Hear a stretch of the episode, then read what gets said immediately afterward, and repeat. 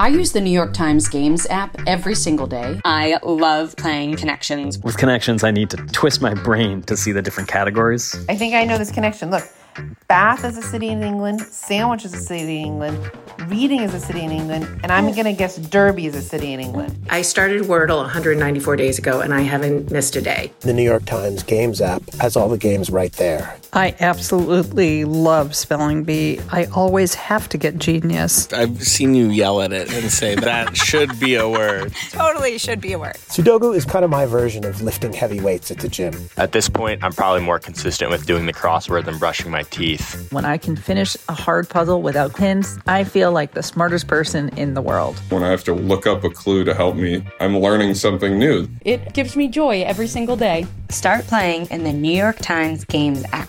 You can download it at nytimes.com slash games app. From the New York Times, I'm Michael Barbaro. It's Thursday, March 5th. Here's what else you need to know today. If you remember, I entered the race for d- president to defeat Donald Trump. And today, I am leaving the race for the same reason to defeat Donald Trump because staying in would make it more difficult to achieve that goal.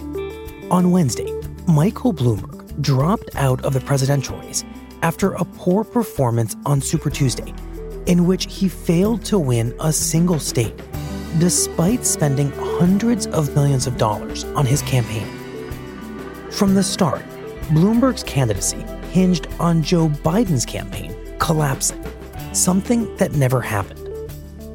On Wednesday, Bloomberg endorsed Biden, becoming the latest moderate candidate to do so. I've always believed that defeating Donald Trump starts with uniting behind the candidate with the best shot to do it. And after yesterday's vote, it is clear that candidate is my friend and a great American, Joe Biden. Elizabeth Warren, who, like Bloomberg, failed to win any states on Tuesday, remains in the race for now, but said she was reassessing her path forward.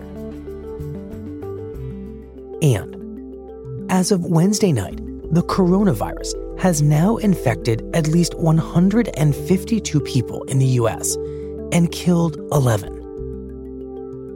After weeks of criticism over its narrow testing policy, the Centers for Disease Control and Prevention has now broadened the criteria for who can be tested for the virus.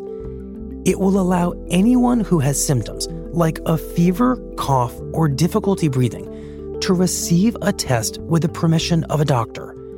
But local health officials say that testing kits still remain scarce across the country. That's it for today. I'm Michael Barbaro. See you tomorrow.